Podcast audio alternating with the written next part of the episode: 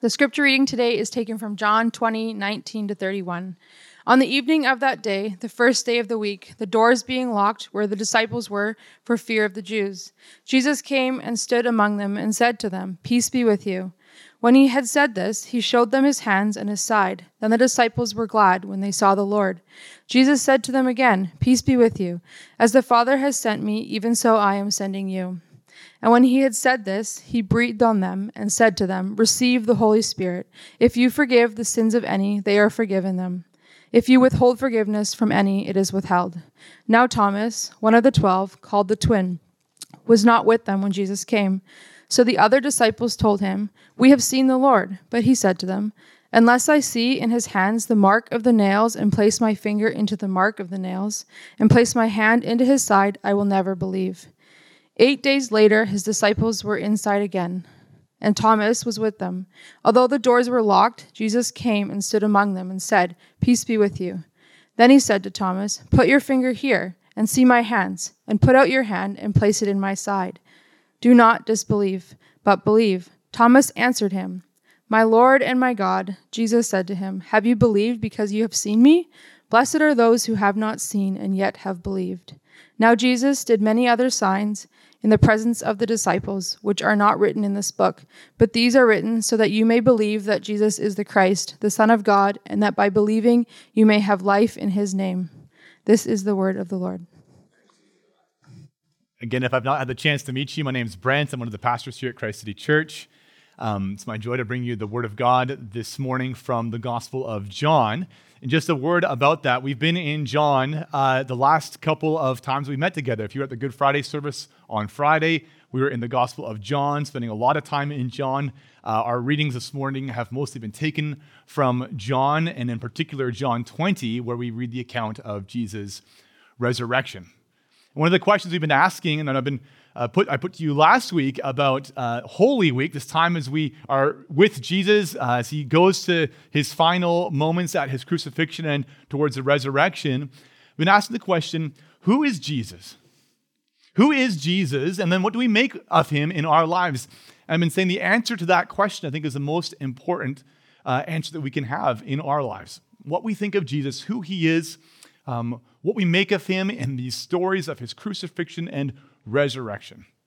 I want to pray together now as we begin to look at this particular passage in the end of John at the resurrection, that the Lord would work, that God in his power and by his Spirit would, would cause us to have renewed faith in Jesus, that we would believe in the one that he has sent, the one that he has sent to give us life, to forgive our sins, to bring us into relationship with God. Would you pray with me?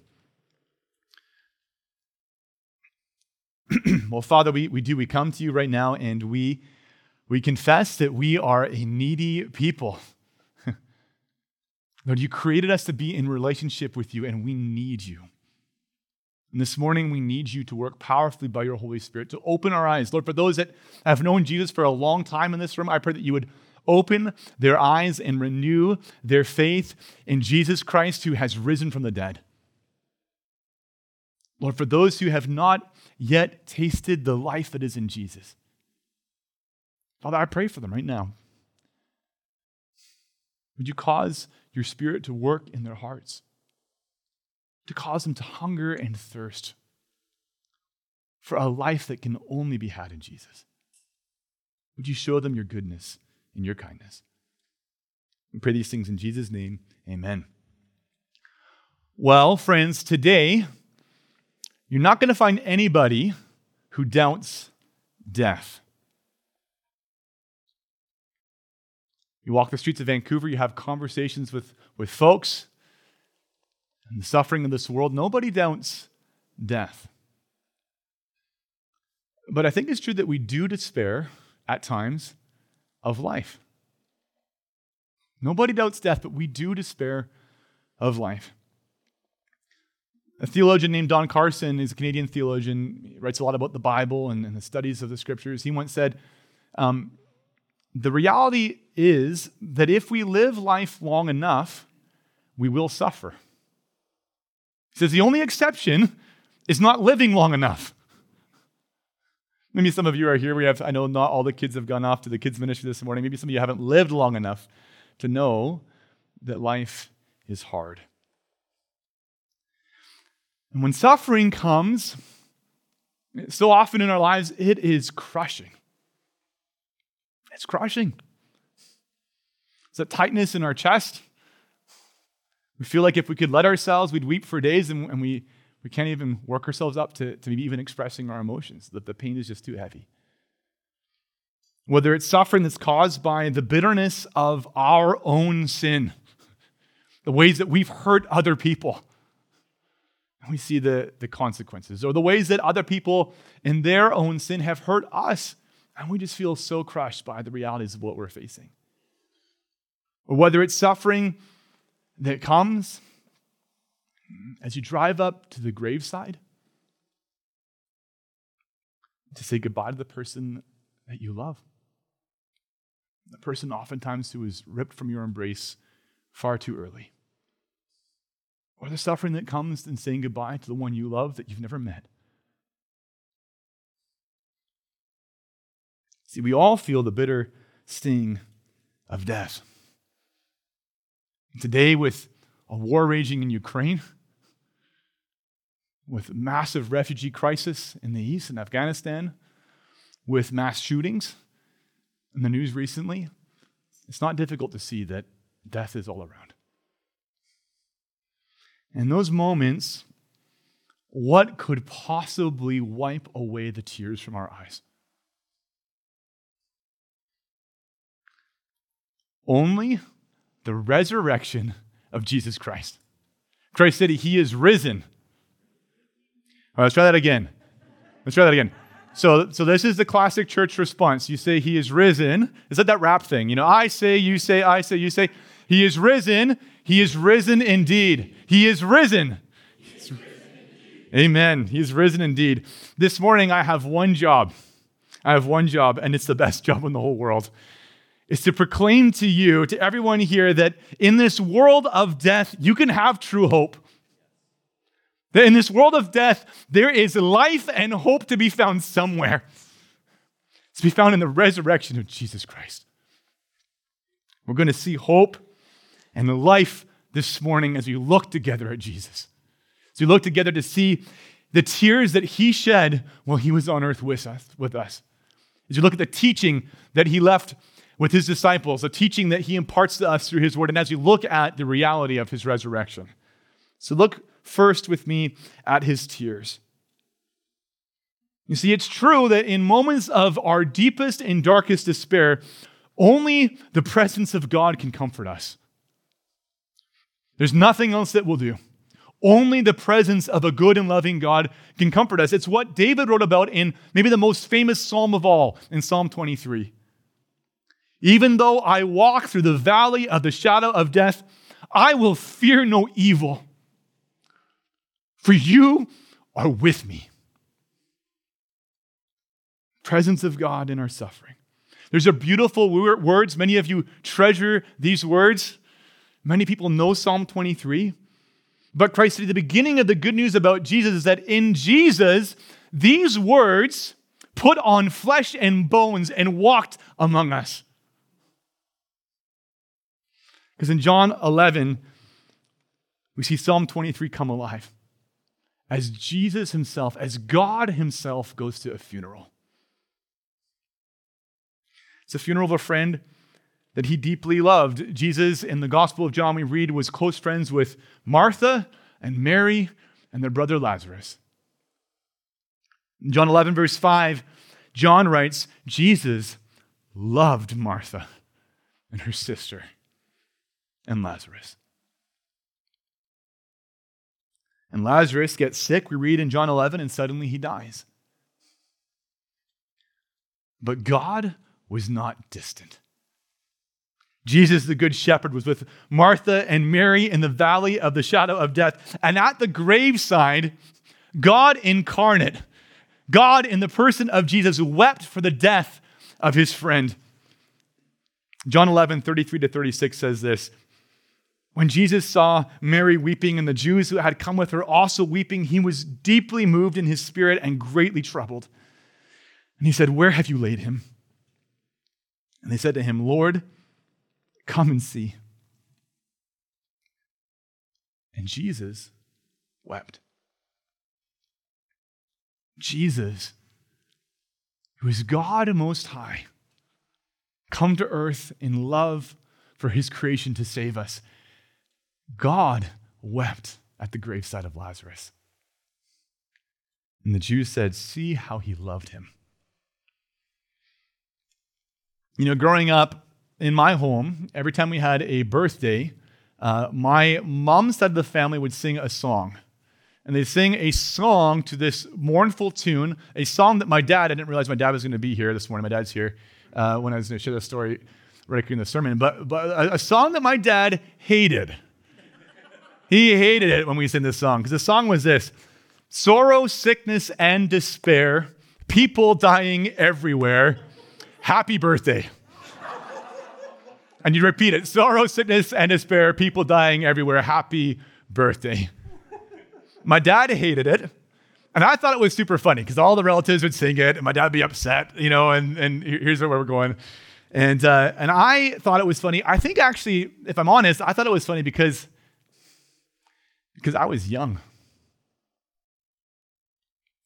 Because I hadn't suffered yet. See, Christ City, ours is a world that's chock full of sorrow and suffering and despair. And to deal with it, we've invented gallows humor. To deal with it, we try to joke it away or ignore it. But our Savior Jesus Christ, who is the resurrection and the life, he didn't joke the pain away. See, God isn't ashamed to look death in the face and to weep with us. To weep with us in the suffering that you're going through. And this morning, I want you to know this whatever you're going through, and whatever suffering you're carrying with you into this room, there is a God who loves you. He wants to be with you by his Spirit in your suffering. See, God isn't ashamed of tears, and He's honest about the darkness and the pain. He weeps and He cares for us. And the thing about God's tears, the thing about Jesus' tears, is they're not powerless in their compassion. They're not powerless. Our tears, we cry, we weep, we feel the pain, and then we feel helpless. God doesn't feel helpless. God does not feel helpless. And in the final hours before Jesus was crucified, he'd gathered his disciples together. They're in the upper room. And, and most of the book of John is this upper room discourse where Jesus is just sitting with his disciples and talking with his disciples. He ate the Passover meal with his disciples. They had a final meal. He washes his disciples' feet to teach them that the love that I'm showing to you, you now must show to others. And he teaches them. And he teaches that in the bitterest suffering that they were about to go through, that there would be hope. Truly, truly, I say to you, you will weep and lament, but the world will rejoice. The world will rejoice, by the way, because of Jesus' crucifixion. That's what he's talking about, having rejected him.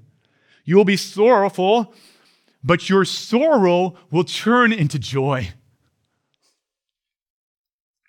In John 16, 22, he says, So also you have sorrow now, but I will see you again and your hearts will rejoice, and no one will take your joy from you. And as Jesus says these words, his disciples, they don't understand. They don't understand. And they haven't yet believed in Jesus and what he's been telling them about himself. And in John 16, 29 to 32, we read this His disciples said, We believe that you came from God, Jesus. And Jesus answers them, Do you now believe? Behold, the hour is coming. Indeed, it has come when you'll be scattered, each to his own home, and will leave me alone. Yet I am not alone, for the Father is with me. And of course, after seeing Jesus crucified, what happened? Well, his prophecy, his words, they came true. The disciples had scattered, and, and he was left alone, just like Jesus had said. And they were scattered for a good reason. It's hard to imagine, I think, what the disciples must have gone through that, that holy Saturday, that first Saturday. And it's just quiet. And the one they loved and had lived for was dead, and they'd seen it happen.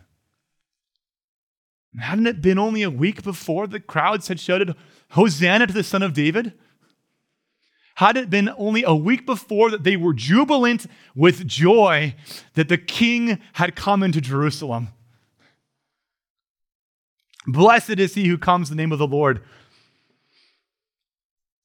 See, Mary and Martha had wept with Jesus when Lazarus died, but on Saturday, the disciples wept alone.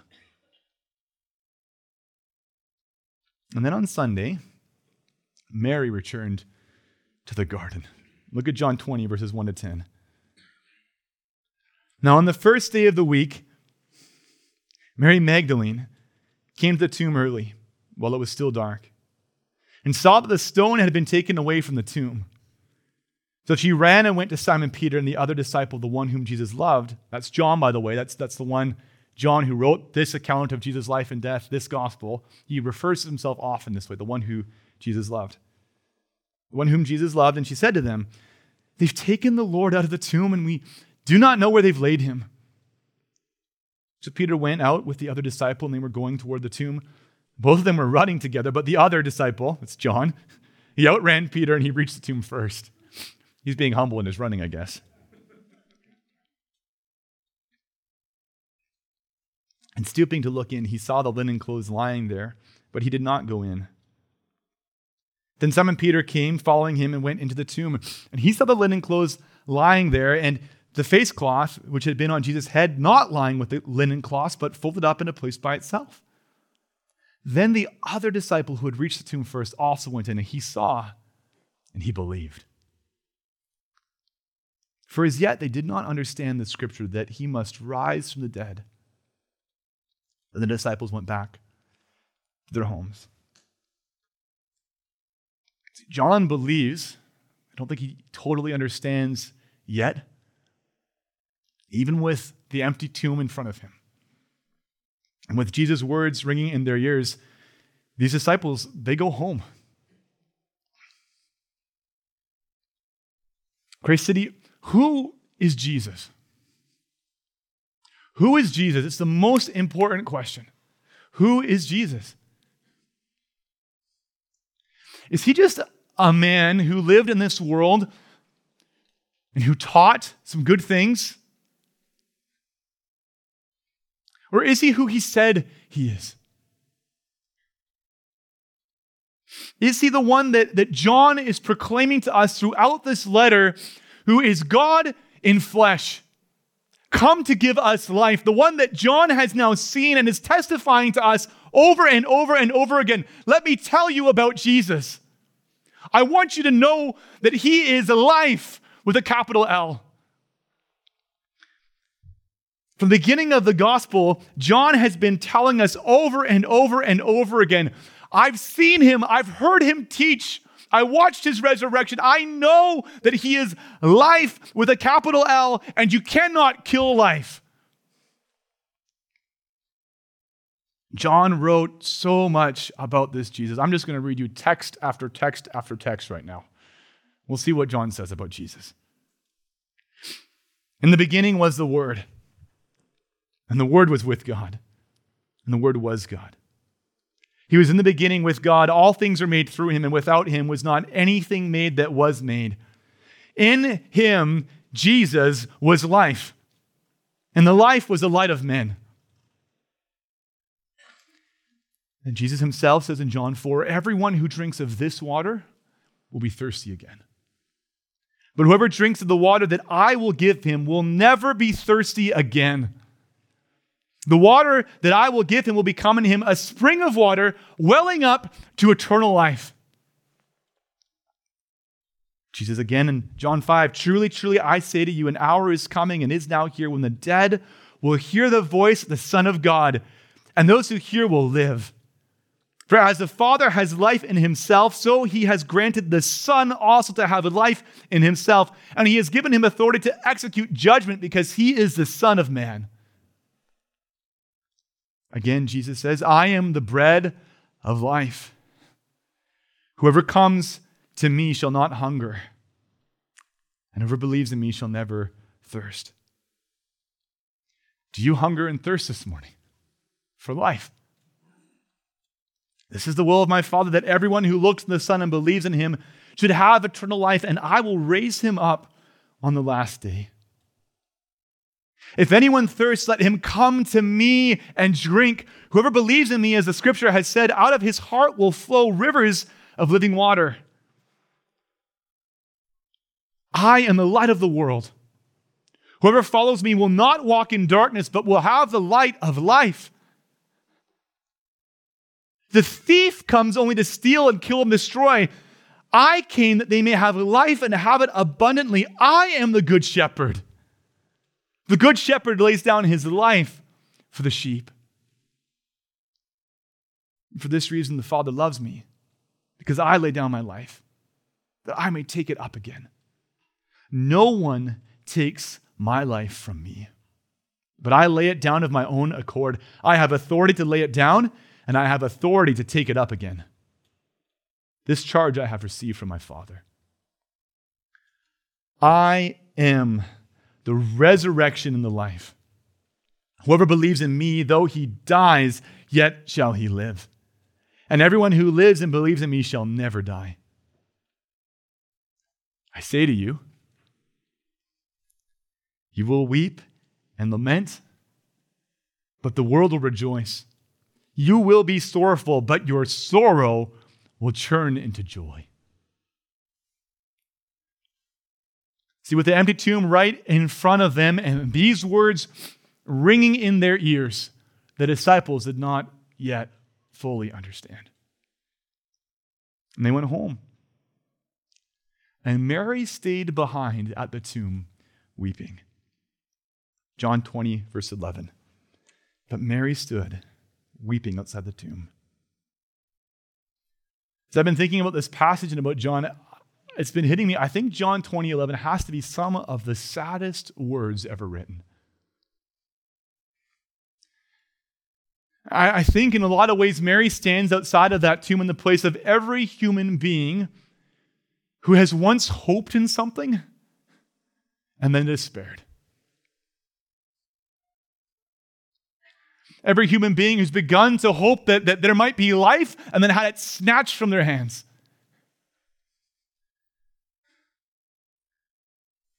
See, Jesus said to his disciples, In this world you will have trouble, and he was right. And apart from the resurrection of Jesus, the only thing that we ought to be doing in this world is weeping. There isn't hope anywhere else, friends. Death comes for us all, for all of our loved ones. And then there's this reality that, that sometimes we struggle to put a name to, but the Bible does. It calls it sin, which is a spiritual death that is in this world and not just out there, but it's in here. If somehow we don't do the things that we'd like to be doing. We can see something better for ourselves and constantly get pulled out in our desires to do things that, that cause harm to ourselves and, and hurt others around us. See, apart from the resurrection, there is no joy, there's only sorrow. But the resurrection of Jesus Christ is the beginning of the end of all of our tears. Look at John 20, 11 to 16, and our last point Jesus' resurrection. And as she wept, she stooped to look into the tomb. And she saw two angels in white sitting where the body of Jesus had lain, one at the head and one at the feet. They said to her, Woman, why are you weeping? She said to them, They've taken away my Lord, and I, I don't know where they've laid him. Having said this, she turned around and saw Jesus standing. But she did not know that it was Jesus. And Jesus said to her, Woman, why are you weeping? Whom are you seeking? Supposing him to be the gardener, she said to him, Sir, if you have carried him away, tell me where you have laid him, and I will take him away. Jesus said to her, Mary. Mary. And she turned and said to him in Aramaic, Rabboni, which means teacher. I want you to close your eyes with me for a moment. And imagine the despair of Mary confessing her love for Jesus and weeping because his body was stolen. The Savior that she loved was gone. Grief upon grief, insult to injury, and then a familiar voice calls out, Why are you weeping?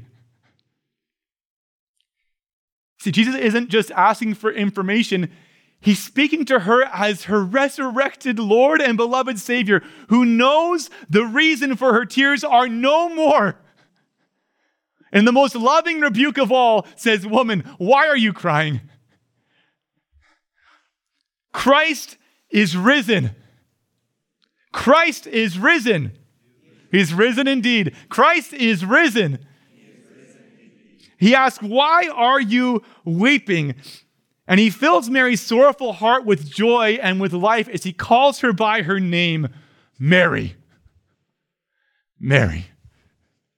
Friends, the resurrected Jesus Christ has not just called Mary's name this morning. He's calling the names of everyone who's beginning to place their hope in him. See, what happened at that resurrection was that death was defeated, Satan was defeated, sin was crushed, Jesus was risen high above all things, and all that could stand against the goodness and the glory of God to bring life into this world was placed firmly beneath his feet. And he reigns in life. But because he reigns in life, what he's done is he's pouring out the same spirit that raised him from the dead, the power of God that lifted him from death into the hearts of all those who turn to Jesus in faith. So that his life, his power, his authority, the freedom that only he knows are at work in his church. See, that first resurrection moment was like the dam breaking loose on the ocean of God's life to flood outwards into this world. It's like the spring. You see the first crocus coming up, the first snowdrop, you know, spring's here. Because that first resurrection signals all that's going to come. All the tulips and the daffodils and the, the cherry blossoms and the rhododendrons, the azaleas, as spring bursts forth in life because of that first life. When Jesus rose, he called Mary's name. That was just the beginning. Because he's met us too with his life. Dad, he's called your name. And Jonathan, he's called yours. Noah, he's called your name. And Melina, he's called you into life. Clint and Zon, he's called you into his life. Gareth and Van and Unison, Sue, Stephen, Jeremy, Sarah, Felix, Nancy, he's called you into life. He's called you into life. He speaks your name. And we don't see him like Mary did, but we love him. 1 Peter chapter 1, verses 8 to 9 talks about that love. As though you have not seen him, you love him. Though you do not now see him, you believe in him and rejoice with joy that is inexpressible and filled with glory, obtaining the outcome of your faith, the salvation of your souls. Jesus is turning our sorrows to joy. He's turning our weeping into dancing. You see, because of Jesus' resurrection, he's not just with Mary and Martha in the sorrows they faced. Because of Jesus' resurrection by his Holy Spirit, he is with us in our weeping and our tears right now.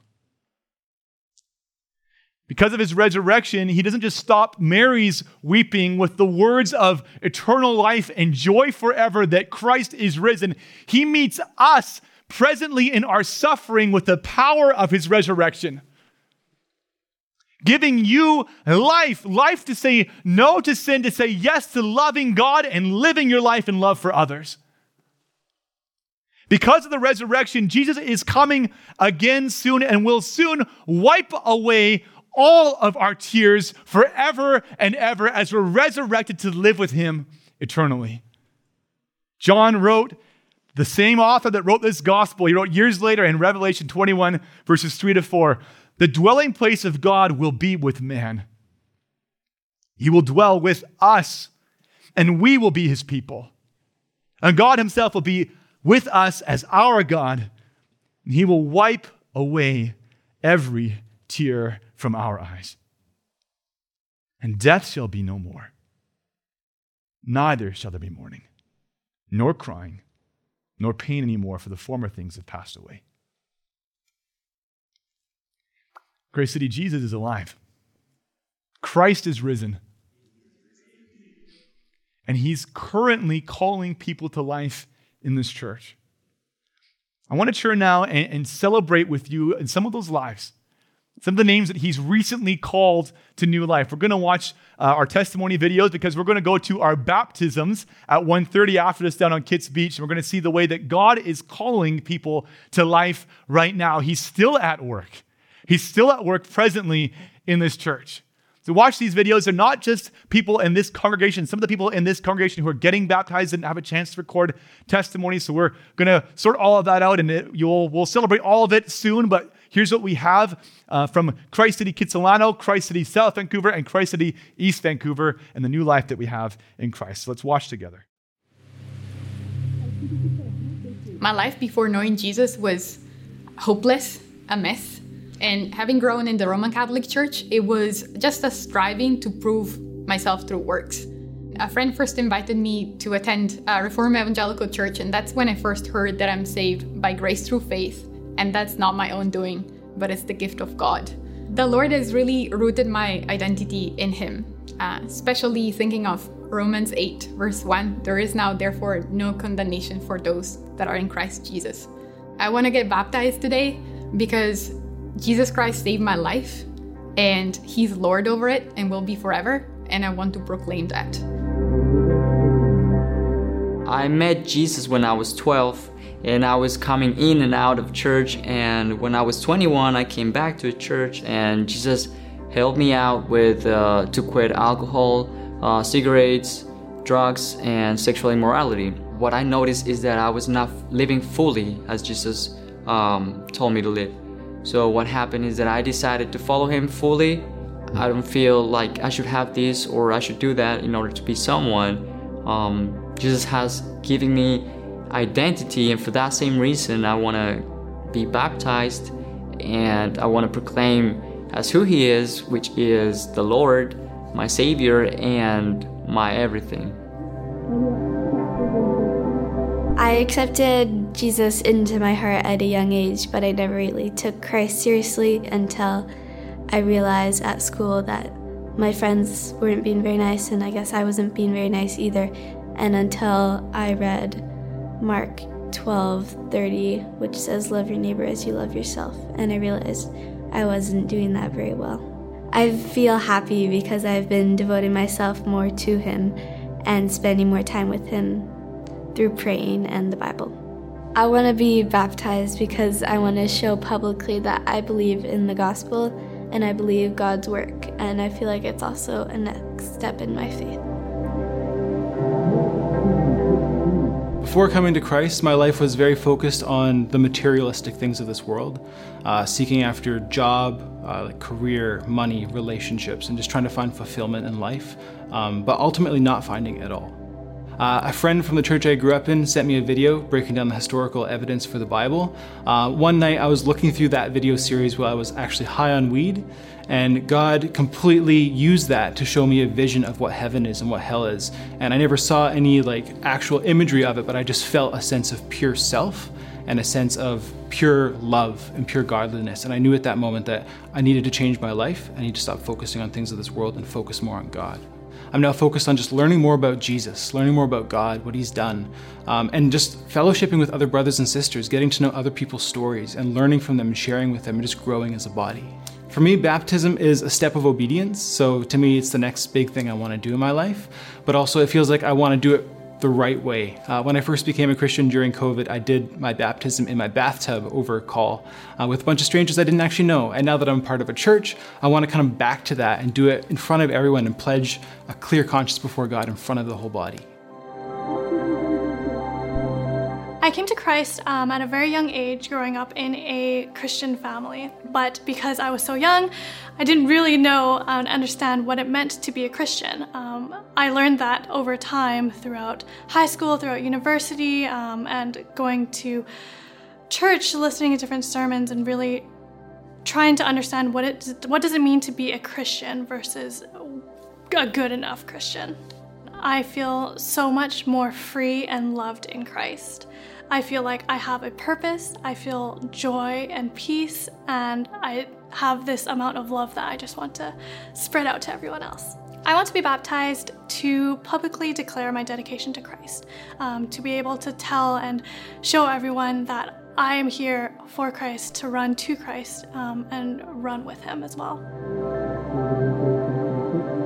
So, my life before Christ was very unstable. I was anxious and uncertain. I was pretty much looking for grounding in anything but Christ. And as a result, I was very burdened. I was very troubled by that.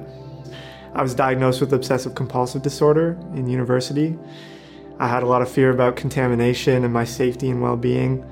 At that time, I reached out to God and asked for help, uh, and He did deliver on that help.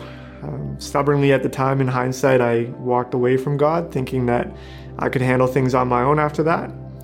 Uh, years later, though, I realized that that wasn't true. I had a very difficult relationship breakup and once again found myself on my back. So I reached out to God and He was faithful to me and He delivered me once again. And that time around, I, I really realized that, that I needed Christ. I needed God. I, I wasn't enough on my own. Um, and so He really gave me that stability, that rock to stand on. Uh, my life after Christ has been markedly different. He's given me relief from my burdens. Um, he cares about my anxieties. He's lifted me up from the trenches, and I, I feel at peace with, with Christ. I want to be baptized because I want to publicly express my faith. I want to be a good witness. I want to share my testimony, and I want to share the joy of being baptized. I want to feel what it feels like to to to share that with the world and to know that Christ is my rock and that uh, I can proclaim that good message of truth. I received Christ into my heart in my early preteens, but I didn't really critically think about what it meant to be a Christian. I struggled a bit in high school with um, loneliness and trying to fulfill a desire to seek approval in the new transient setting of university life, I wasn't surrounded by the same groups of people anymore that I was in high school and allowed me to take some time to reflect on my own of what it really meant to live my life as a Christian and what role that God had for me. I want to be baptized because I want to declare my faith in Jesus and recognize that He died on the cross for my sins out of his unconditional love for me, and I want to dedicate the rest of my life following Christ and acting as a servant of God. I came to Christ when I was seven. I was blessed to be raised in a family of all Christians, and ever since then, I knew of God. I filled my insecurities with relationships with friends, shopping, uh, sports, work, and I thought I could do it all by myself. Uh, two years ago, I felt like I lost a lot. I was struggling, and I looked up and asked God for help, and He pulled me out. Everything I do now, I'm more happy. Everything I do, I bring glory to God. So my thoughts, my actions, it's God centered. I want to proclaim my love for Jesus in front of everyone. I want them to see how God has worked in my life, and I want to bring glory to God that way.